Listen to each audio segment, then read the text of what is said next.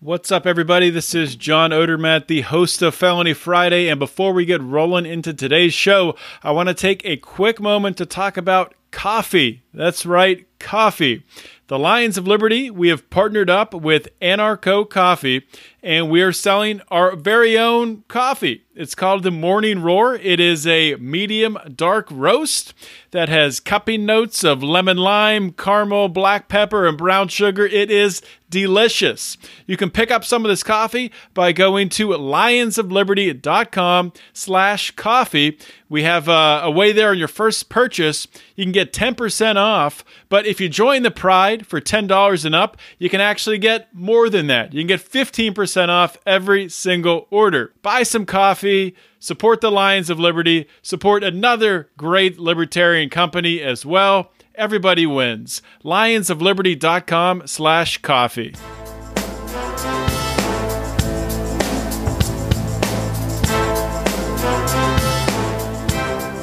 Welcome to Felony Friday, a presentation of the Lions of Liberty podcast. Here is your host, John Odermatt.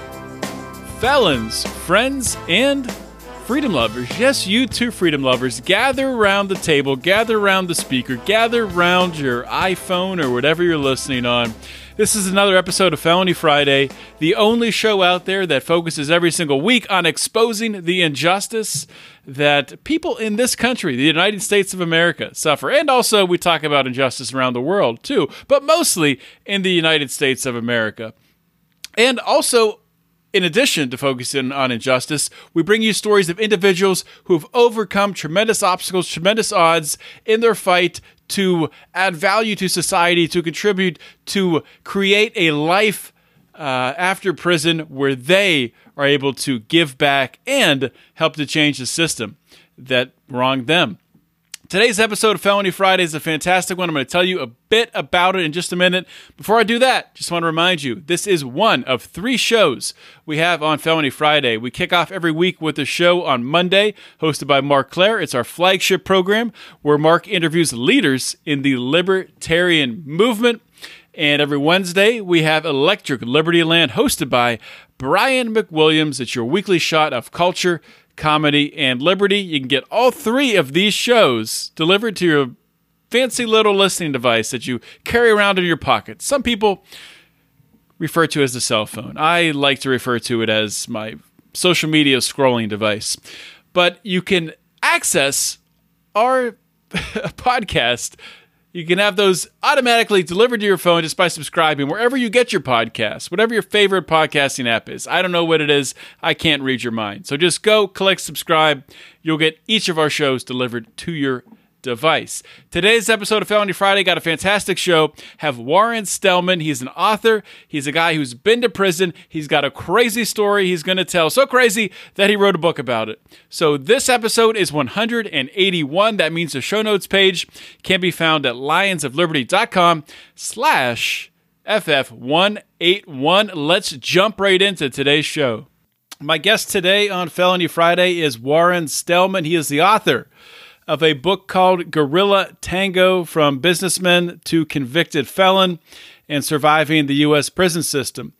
Back in 2013, Warren was sentenced to 75 months in prison for participating in a Dominican based telemarketing fraud scheme. Uh, Warren's book shares about his journey all the way through his hellish, hellish conditions that he suffered down in uh, the Dominican in uh, that third war, third world prison system down there, and then 14 months in a supermax uh, MCC in New York, and four more years in the uh, U.S. Uh, federal prison system. So, Warren, welcome to Felony Friday. Uh, hello, and thanks for having me. It's great to be here. Well, I'm sure it's great to be out of prison. All you've been through, you know, uh, w- w- when did you get out? How many years ago did you get out? Yeah, no, I got released a year and a half ago, January of uh, of 18, 2018. Okay, and you're up in Canada now, right? I'm in Montreal, yeah, okay. in Canada. So before we get into your story, because I mean, obviously you wrote a book about it. It's a crazy story. Lots of lots of things happen. We'll get into some of those, but just to sort of set the table, set the stage, so people get to know a little bit about you. Um, if you could just kind of rewind the clock and talk a little bit about what your life was like before, you know, shit hit the fan and, and stuff got crazy, but before you know anything in the Dominican or any of that. So what what was going on in, in your life at at that point in time? I, listen, I grew up in Montreal, and I, you know, I went to uh, school. I, I, went to university. I got into business at a young age. I I was, uh, you know, pretty successful um, at an earlier age, and I, you know, I got married when I was 29. My wife and I had four children, and uh, you know, life was pretty good. You know, living a nice life, and um, in my 40s things started to unravel, my late 40s. And I was heavily invested in a business that ultimately failed. I described this in my book.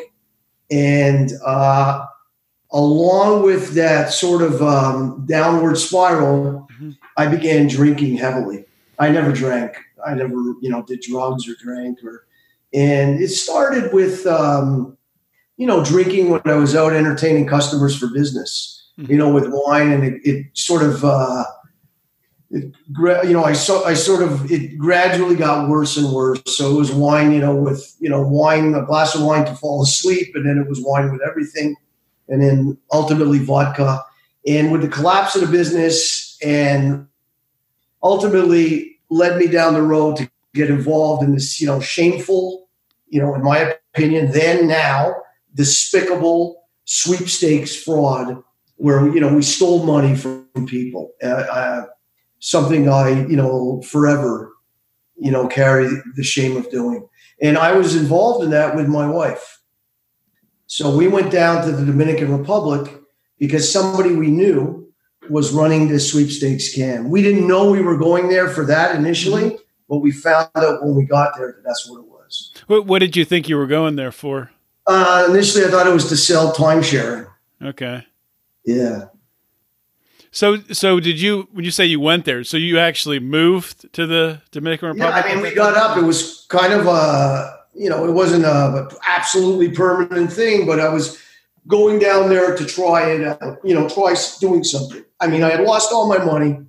My life was in disarray. My wife and I actually got separated, but still, we both went down. Obviously, in the pursuit of money, mm-hmm. and uh, you know, we got there. We still live separately but we started uh, we started doing you know what we did, and uh, you know we did it for for a bit, and um, at some point I understood my drinking was so out of control when I was living there. Mm-hmm. It was it was like shockingly out of control. And so I started to realize that I was, you know, I was going to die if I didn't do something about it. Shocking it. out of control, meaning you're like just drinking constantly to to that point? Listen, I was waking up in the morning, like no exaggeration. First thing in the morning, it didn't matter what time, six, six thirty, seven. The first thing I did was go to the freezer and start drinking vodka. And I drank all day long and all night long. And there wasn't a day that went by for a number of years where I didn't drink 40 ounces of vodka. I mean, I was at I was at the brink of death. I one of my kids showed me a picture that was taken back then before I quit drinking. Mm-hmm. And it was, I mean, you know, I looked like a monster. So uh, a few things happened. Living in Santo Domingo, you know, it's a foreign country, and a few things happened that were, you know, I was uh, dangerously close to having serious problems. I mean, that could have, you know, I could have ended up dying. And I realized, listen, I, you know, I can't live like this. My kids were almost at the point of they weren't going to talk to me anymore uh, fighting with my wife, you know, uh, committing this fraud that we were committing. It was all too much. And I said, I can't. And so I flew back to Montreal in 2010 and I went to AA and I quit drinking cold turkey and I never, you know, drank again after that. Wow. So, you know, I tell the story in the book. I don't want to give it all away, but, um, you know, ultimately when I was sober, I was more capable once again and I started pursuing other, you know, more legit, not more legitimate, you know, business ventures, and I started making money again, and things were tracking. But then in 2012, you know, the shit hit the fan. So like, probably a year and a half after we stopped doing what we were doing, uh, we got arrested. My wife and I both. Was was there any hint, you know, in that year and a half or any time before that, that I mean, you, if thought, you, you yeah. thought you could get caught for it, or did I mean, did you? Uh, I mean, obviously, you talk about your drinking, how out of control it was, so you probably weren't thinking properly at the time. But Yeah. did you did you understand like the you know the impl- the possible ramifications of what you were doing? I mean, the notion that it could happen is all you know. It's in the back of your mind, but it's almost like it was in the big scheme of things. It was such a small thing, right? And so, mm-hmm. no, I never in a million years, you know, thought something like this. Even as things were happening that should have made me realize, oh, this could be about that. I still didn't, you know, really focus on that. Mm-hmm. And uh, I mean, we never had a chance because from the day my wife and I arrived there, there was already a confidential informant working in the office where we were. So we were cooked the day we got there. Wow. Yeah, the FBI already had a confidential informant in there. So we would just walk right into it. So, can you talk about how the arrest went down, how that played out? Because I know that was, I mean, that was pretty crazy in itself. Yeah, that's another chapter in the book. So we were, we were, we were. Um, it was August of 2012. We were going to the airport. We were going to fly back to Montreal. Now we have four children, so our two younger ones were living with us in Santo Domingo, Mhm. and they were going to school there, the American School of Santo Domingo. My two older daughters were in school here in university in Montreal. So we put them up in an apartment. We were flying home that summer for three reasons. To uh, obviously see the kids first and foremost. My youngest my son who lived in santo domingo we sent him to summer camp in montreal. So we were going back to pick him up also and bring him back to start school Okay. you know at the end of august september in santo domingo. And the third reason was my high school reunion i'd never been to one we were having a 37th high school reunion i think it was at the time and because of facebook people were coming from everywhere Right. those were the three reasons. When I got to the airport, they wouldn't let me get on a plane. I didn't know why. I thought it was related to my permanent residence status, which was about to be uh, it was about to be issued by the government. I had temporary residence. My wife and kids already had their permanent residence. So I told my wife and daughter, my youngest daughter at the time was 16, to go ahead. I'll figure this out. It must be related to that. I'll call a lawyer and just go and I'll you know I'll meet you the next day. hmm Well, uh, when my wife landed in Miami, the FBI was there and they arrested her in front of my 16 year old daughter. So uh, that was that, and I found out about it a few hours later, and that's just when the whole thing started. hmm The arrest was on a major city street, downtown Santo Domingo. Uh, I was driving, I was in the passenger seat. Somebody who worked for me was driving, and they came out of everywhere Interpol in black SUVs. There had to be, I don't know, anywhere 10 to 20 of them. I, you know, it's hard to remember exactly. hmm It's kind of uh, terrifying. Guns you any- not not to interrupt you, but um, do you have any idea why? So why would they let your wife get on the plane? Till this day, I don't know. It's crazy, isn't it? Till Yeah. this day, I don't have the answer to that. Huh. Did they want to separate us? Did they want to, you know, did they want to keep her away from me? I mean, they would have had her away from me anyway if we were both arrested. It didn't make any sense because they could have arrested me on U.S. soil and they would have saved the extradition and all the expenses of getting me to the U.S. It didn't make any sense. It still doesn't make any sense. Hmm. I don't know. I just don't. It, it could be something. It could have been some stupid government bureaucracy where they couldn't they couldn't get something approved. I think it's probably entire. It's probably entirely that. Yeah. Just a mistake. You know, it's, it sounds like that's that's you know Oh, that's man. typical. so you get arrested then in Santo Domingo. What what happens next from there? I mean, they bring me to uh, they bring me to the Interpol offices where the FBI is waiting for me, and I spend the next few hours in uh, you know interview whatever with them, and they're trying to get me to give them information. And you know, I wasn't about to give any information. I just wanted to see a lawyer. They told me, uh, yeah, yeah, you'll get to see a lawyer eventually. And I think when it became clear to them I wasn't going to give any information, you know, they left again in my book without giving too much away. But mm-hmm. So yeah, so the FBI said just as they were leaving, you know, Mr. Stellman, uh, you'll be staying with the Dominicans in their jail, and uh, usually most people that have you know are subjected to that uh, call us and want to really help within 24 hours and and talk to us. So you know, I said okay, and it was kind of like a you know obviously a sort of threat, um, and I said yeah, well, all right, and uh, I mean he wasn't wrong about how bad it would be. So uh, from there, they threw me in what I describe as you know dungeons. And that's what they are. I mean, they're just, they're just horrific places. Now I know you, probably go into more more detail in, the book about things that happened there. Can you can you give a a, a snippet of uh, of something that did happen to you, or a piece of something that happened to you while you were in the Dominican prison? I mean, I was in several of these, you know, a couple of these different dungeons from over a period of I think it was two weeks or just under two weeks. But mm-hmm. uh, you know, one of the things I describe in the book, I got the shit kicked out of me. I got jumped by four guys. At one point, it was over uh, toilet paper and water. And uh, so, you know, that wasn't uh, too nice. But the very first night, I was um, put in the first, second night, I was put in this, this, you know, dungeon.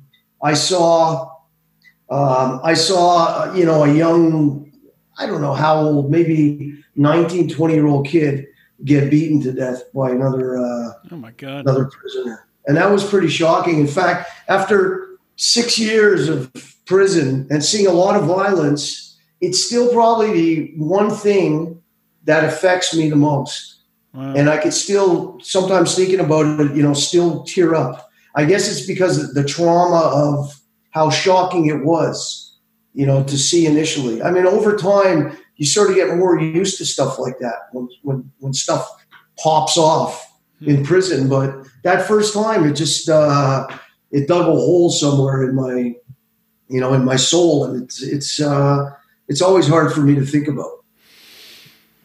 Yeah, it's that's crazy to see something like that. Yeah, um, firsthand. So eventually, you do get extradited to the United States, and um, you're convicted right? So what what was your what was your sentence? And were you and your wife were you tried together? Was there a big group of you that were tried together? How, how did that work? So no, we firstly I didn't go to trial because if I went to trial, I'd still be in prison and we wouldn't be having this interview, and my book wouldn't be published. Mm-hmm. Uh, it was clear to me. Listen, I was guilty of my crime. There was no question about it. So there was never a question of you know guilt or innocence. I was you know guilty. I did it. And so it was just a question of trying to mitigate the amount of time I got. And uh, so we pleaded, you know, guilty, and uh, we we just you know copped out. We took a plea agreement.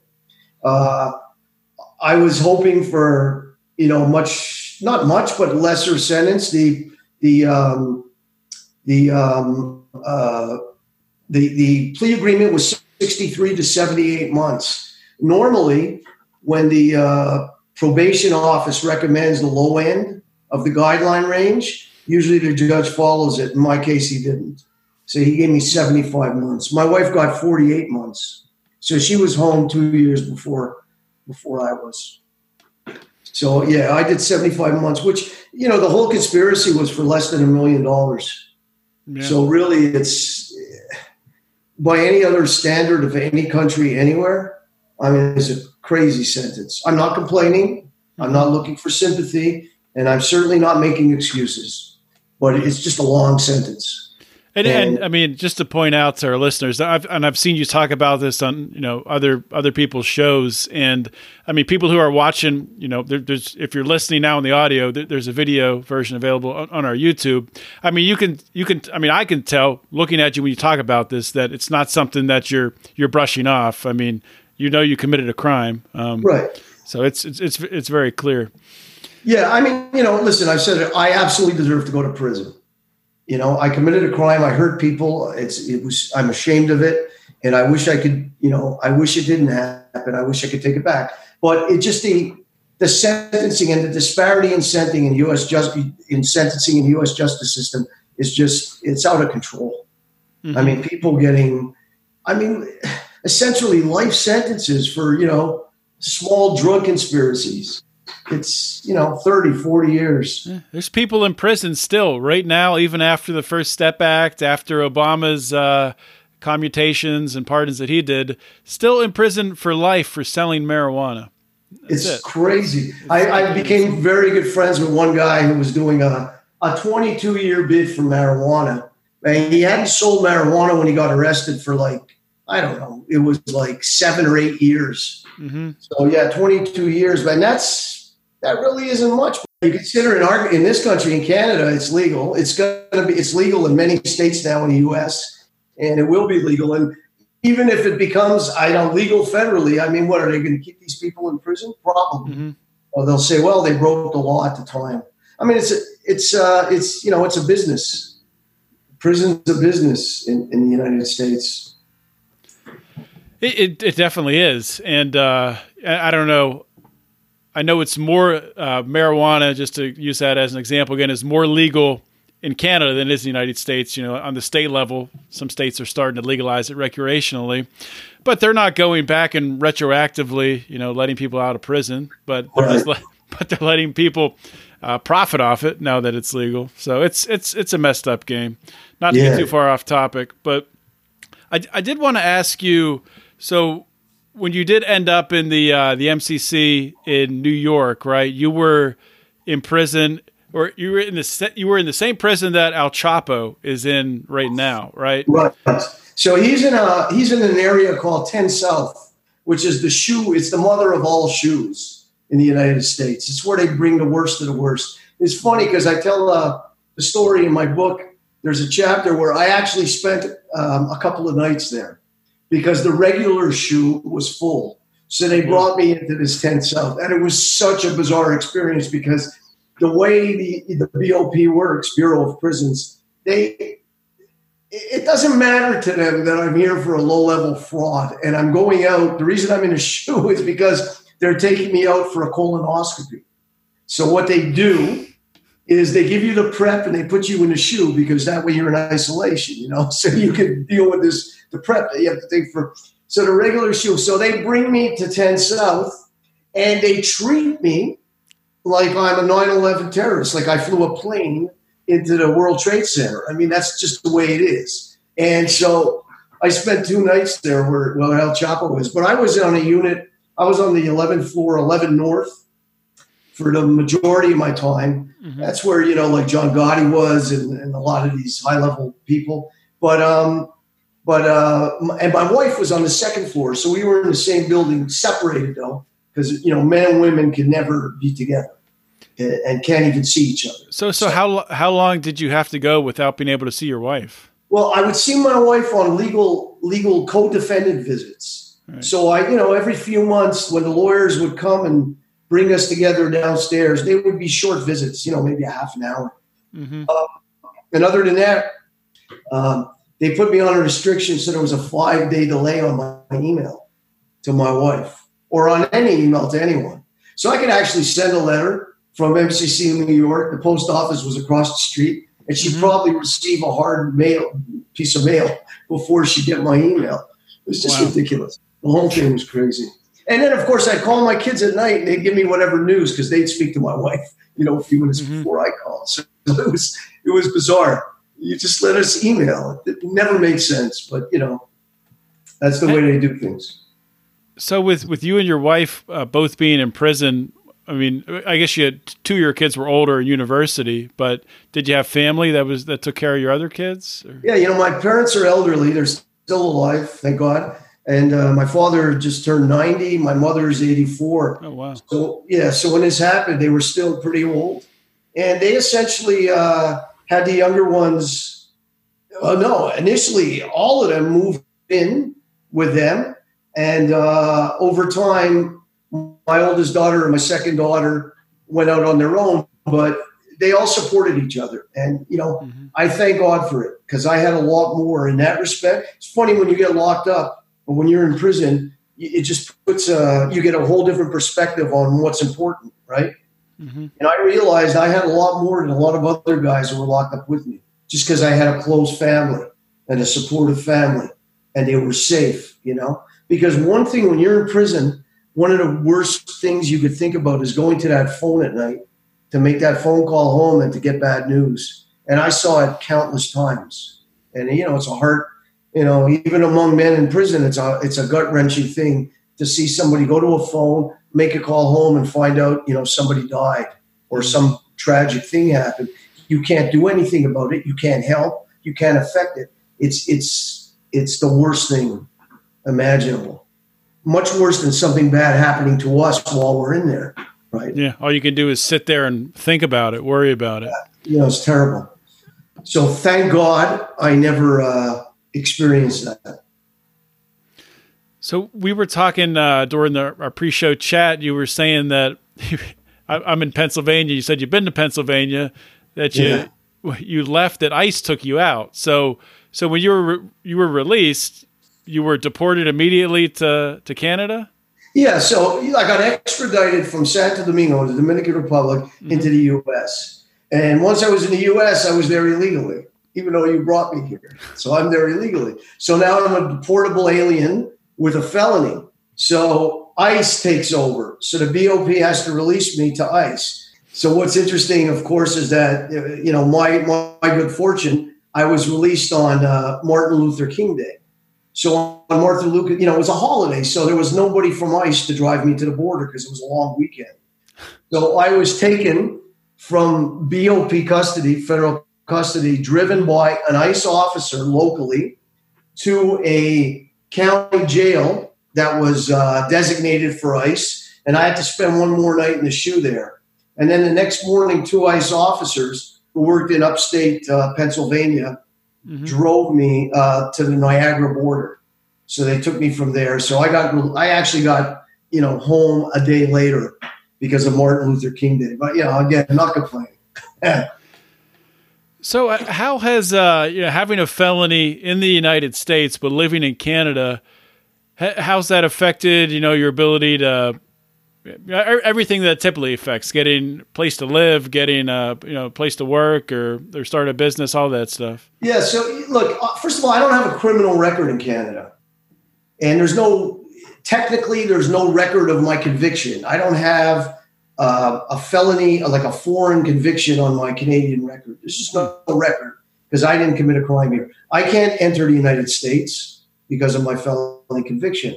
So you know, I'm not at the age where I'm applying for a job either. So, you know, but the way I dealt with this whole thing is I just, as you know, I wrote a book about it. Mm-hmm. And I wasn't going to spend my life, you know, keeping a secret or trying to skirt the issue or hope somebody didn't know or didn't find out. I just dealt with it right mm-hmm. off, you know, and it's out there. And if it's an issue for somebody, so so be it. I, you know, I don't really care. You know, as far as I know, I committed a crime. I went to prison. We were punished, and you know, I'm very remorseful about what I did. But you know, how it's going to affect me. But to, to answer your question, realistically, in Canada, has had no adverse effect on me. I got a passport. I got a driver's license. You know, I got bank accounts. It, it could be a lot worse if you're an American released from prison. Yeah. And you know, you can't rent an apartment, you can't open a bank account. Yeah, it's just ridiculous. It's craziness. You know? Yeah. Well, again, there's that business. It's designed to set you up to fail so they can bring you back. Right. Sounds cynical, I know, but you believe it after you lived it. Well, that's it. Absolutely is. It's uh, they say the prison system doesn't work. Well, it's working for it's working for the people who are running it. Yeah, uh, it's sure. working for the people who are who are, making money off of it. But uh, I, wanted to ask you, uh, speaking of the book, so what, I mean, you talked about you just wanted to get it all out there, but, you know, what motive, I guess question number one, like other than that, like what motivated you to, to really want to put in the time and the hours to write the book? And question number two, I mean, was it difficult for you? Did you have a background in writing? Was it something that came naturally? You know what? I, I never wrote anything. I mean, I was in business, so I wrote papers. I, I, guess you know in school I wrote it pretty. I wrote pretty good, but I had no idea. I started writing it without even a real plan to write a book. I just I got inspired by something that I read when I was in prison, and so I started writing it. And it was kind of like on a lark at the beginning. but you have all this time, right? So, Mhm. you know, you wake up early in the morning, you got all this time, and you kind of just you got to you got to keep a routine in prison, or else it's you know it's it's the time could kill you. You know, you got to do something. So I started writing, and you know, by the time I got released, I had 34 chapters written of a 72 chapter book, and as it turns out, I'm apparently a pretty good writer and a good storyteller. Um, you know, I wasn't sure. I read it. I liked it. I I let guys in prison that I was close to. I couldn't let them know. I couldn't let the, you know, the uh, the guards know I was writing a book, and a lot of the content was about prison and where I was. Because they'll come in And, and just destroy it, probably. Oh yeah, I mean they would have tossed my, you know, tossed my stuff, and they would have taken it away. They would have thrown me in a SHU, and they would have put me in what they call diesel therapy and shipped me all over the country, you know, for sure. So I was always nervous about that. But I would go to a few guys who had been locked up for a long, long time, Mhm. and you know, I'd been in penitentiaries and mediums and lows, and I'd vet it with them, and they'd come back and they'd go, "Yo, Canada, this stuff is unbelievable. This this is great." And so I'd be like, "Really? If you find you find it, you know, so interesting, a guy like who you've lived way way much more than me." So that was the first indication that maybe there was something here. And then when I came home, I'd vet it with, you know, friends and people I know. I'd say, "Hey, read a couple of chapters," and everybody to uh, everybody would say, "Oh my God, it's unbelievable! Give me more, give me more." So I started to get a little more validation, and then ultimately, I found an editor, and uh, she was really not interested in editing any more books. She lived in Montreal coincidentally, and I Mhm. came across her through somebody. And so I met her, and she didn't want to know anything about me or my story, nothing. Every time I tried to tell her anything, That's so I met her for I met her for a coffee. She read the first chapter. She lifted her head. She said, "Let me get the second chapter," and she read it. And she looked at me. She said, "I haven't edited a book in like five years because I'm so tired of editing crap." And she says, "I'm going to edit your book." And I looked and I saw. I realized, you know, what, I got something here. Uh, you know, after that, she did the editing. She told me initially it would take her about two months. And after two weeks, she called me and she told me she'd already finished chapter 33 or something. So she really, she says, I can't put it down. The story's crazy. I said, Really? She goes, Yeah. She goes, Listen, you could write. I said, oh, Really? I had no idea. So she finished it pretty quickly and I, uh, I released it in um, July. Uh, no, September. Sorry. She started in July. September 16th, I released the book uh, last year, 2018. And two days later, it was number one on Amazon in, Wow. in Canada. Yeah, in So Canada. how, how did you uh how'd you go about getting it published? Was that hard to do? I self published it. Okay. I actually had a publishing offer from one publisher, but I, I sort of quickly did the math and I realized there's no money in it for me. I mean, Yeah. I'd have to sell millions of books to actually see any money. And it's, you know, they pay you so little. So I said, I didn't write the book for money. It wasn't a reason I wrote it. I didn't really write it for fame or money. I think if you ask me really, why did you write the book? It was really to try to, try to sort of, um, you know, mitigate this veil of shame that I left on my children. And just by telling the story, make people understand that, you know, we're, we're, human beings and people make mistakes. And that's really what it was. It was a mistake. So that was my motivation for writing it. And so it wasn't about money. It was never about money, you know. The fact that it's successful is nice. You know, I'm certainly happy about it. But that wasn't the reason I wrote it. And so when it went to number one, I was like, "Oh my god!" You know, I couldn't believe it. It was it was kind of exciting. It was it was pretty satisfying. You know. Yeah, well, I, I think you published it probably at like the, the perfect time because I, well, I know in the U.S. and it's probably similar in Canada, where you know crim- the criminal justice system, it's there's just a huge focus on it right now. A, lot of it is about reforming it, but people are just really interested in learning about crime. You know, why does it happen? Learning about, and learning about the stories behind it, like like yours. So Yeah. I'm not, I'm not, I'm not 100% sure what's driving that, but it seems to be universal across the board. So that's, I mean, Yeah. I mean, it's the same. Probably the same reason we stop and look at a you know a car crash, right? yeah, People love watching you know prison shows and stories about prison, and I guess it's sort of a fantasy, you know, curiosity, and and when they actually get to talk to somebody who lived through it, it's like hard for me to go out with people initially anyway when I came home where you know the focus always it always became about that and the next three hours be talking about my experience. Really? Just people just drilling you with questions? Yeah i mean people yes people all the time you know they want to know and they're, they're subtle at first in their approach but if they see you know because they're not sure if i'm comfortable talking about it. Mm-hmm. and you know of course i'm comfortable i wrote a book about it so you know i don't want to talk about it all, all the time. But yeah. so people have questions i don't mind answering their questions so it always goes from one question to you know three hours later, you know you're still yeah. you know still explaining. plus plus you're a good storyteller, so it's not helping you because yeah, people get yes, people yeah. getting you pull them in, and so yeah, I'm guilty of that. yeah, but. Uh, Warren, I'm definitely going to pick this book up, and I know uh, my listeners will too. I know they can get it on Amazon. Um, is there anywhere else that, and I'll link to that in the show notes page, of course. Anything else you're working on? I know we were talking about you have a Facebook and Instagram. What are those handles where people can can check you out and follow it's, you? Uh, it's uh, at Warren Stellman on Instagram and Warren Stellman on Facebook. And I've got a, uh, a very small YouTube YouTube channel that I haven't really uh, put much effort into. It's hard, uh, you know, to put a lot of time into all these social media platforms. It's it is. It takes a lot of work, right? And to- uh, kudos to people who do it, man, because morning tonight. And so, you know, life has sort of got back into a routine and I've started to pursue some business interests and, you know, working. And, but yeah, I mean, I, uh, I, I try to support the book as much as I can. And, and it's available on, on, in all e-stores globally, wherever you can buy a book, uh, an ebook and um, of course, in the States, Barnes and Noble. In Canada, it's available in retail stores.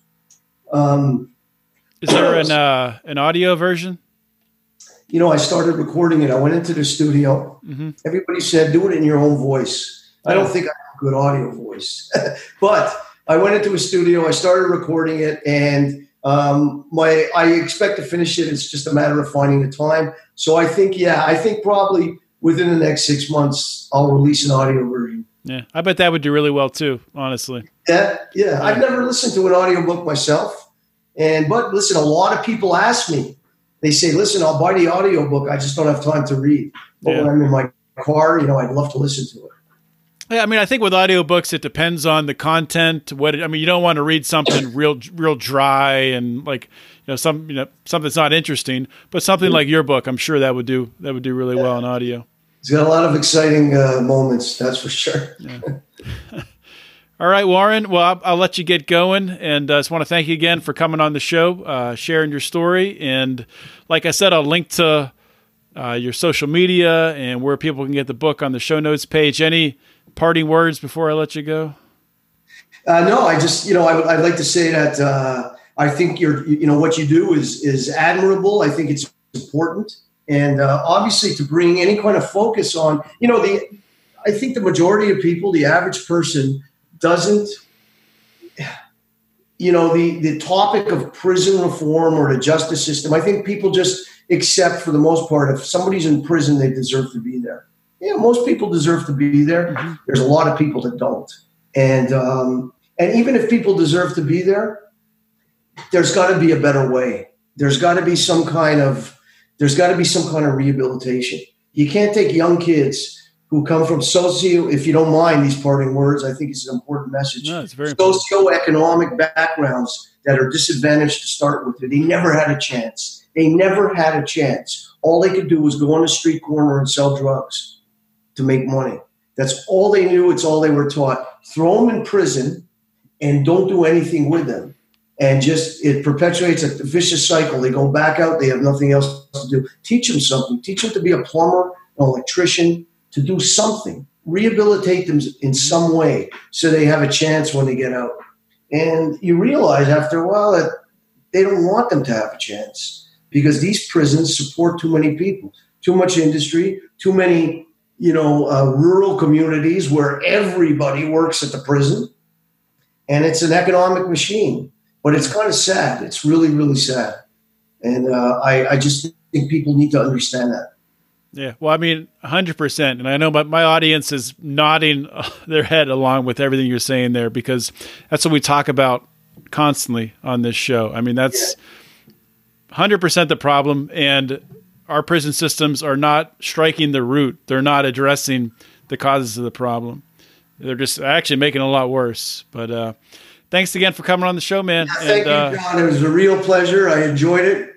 Uh, thanks for having me, and uh, let's talk again soon. Yeah, we'll talk soon. Have a good night. Okay, you too. Thank you. Hope you guys enjoyed today's episode with Warren Stellman. He's a, a, great storyteller and an excellent writer. I highly recommend picking up his book. I'm going to do so myself. I haven't had the chance to read it yet, but I'm looking forward to it. Um, I know that he did share some really incredible, um, heart wrenching stories uh, with you today of his experience, what he went through. And, you know, I've, and Warren talked about it today. I mentioned it. I've seen him on many other shows. Uh, you know, a lot of people will look at what he did and look at really the nature of his crime and say, you know, well, that guy, you know, he he should have seen it coming. But this is a guy who's very remorseful for his crime. And one thing I want to make perfectly clear, uh, which should be clear to anybody who's a sane person, that a crime like Warren's, first of all, in my view, it doesn't make any sense to put someone like that to lock them in prison, especially in uh, you know an MCC type prison, and you know he's not a, a violent person. It wasn't a violent crime. But on top of that, at the end of the day, a crime like his, where there's been um, fraud of some sort, some um, manipulation, misleading information, whatever, um, theft of funds in some way, Putting someone in prison doesn't make sense because at the end of the day, the goal should be to pay those people back. That is not the goal, though, of our legal system. It's not to get uh, you know these people their funds returned that they've lost. Um, it's more of, from a, a, punitive angle. So that's the way that you know laws are written, or that's the way laws are written, and the way that uh, that it works, which I, I personally don't agree with, but. I mean, with that being said, it's just completely ridiculous and insane everything that he went to to be to have to spend so much time in uh, the Dominican prison there. It, it that really stopped me. It stopped me in my tracks. And he was sharing the story about seeing a uh, a young man getting beaten to death in a Dominican prison. I know that stuff happens in the, in the United States too. Um, probably happens a lot more frequently in third world countries like the Dominican Republic, and I think it's hard to argue against that, especially um, knowing everything that's been happening there recently, which is a pretty uh, pretty terrifying stuff. Um, anyway, I digress. Please pick up Warren's book. I will link to it on the show notes page. You can shop through the Amazon link there. You can find the show notes page at lionsofliberty.com slash FF181. and that will be a wrap for today's show. Got to keep this conclusion short. Got a bunch of stuff to do. Um, just want to remind you guys if you like Felony Friday, if you like Lions of Liberty, you like what we're bringing to the table here, and you're like, could I say like anymore? I don't know. if you want us to expand this message and reach more people, uh, we would love your help. We would love you to come on board as a uh, as a patron, as a member of our Lions of Liberty Pride. Check out patreon.com slash Lions of Liberty for more information. And thank you in advance for your generosity. That's a wrap for today, guys. Thank you so much for listening. This is John Odermatt signing off. Always remember to keep your head up and the fires of liberty burning.